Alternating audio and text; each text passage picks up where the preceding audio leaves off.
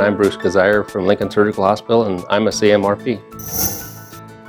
I earned my CMRP designation as a way to demonstrate to my employer that I wanted to continue to grow and improve in my field of expertise.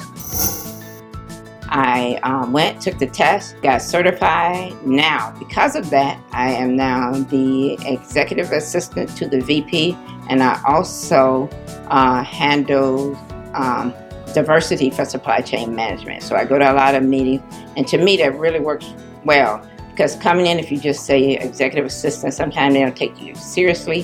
And when they see the CMRP, they go, oh, wow being a CMRP is important to me. First and foremost, it was a personal and professional investment into my career, which I value as much as my master's degree and far less expensive. Uh, number two, it's been a per, uh, personal investment and providing a professional career advantage as well as a difference maker in promotional opportunities. To learn more about the CMRP certification, please visit www.ahrmm.org slash education slash CMRP.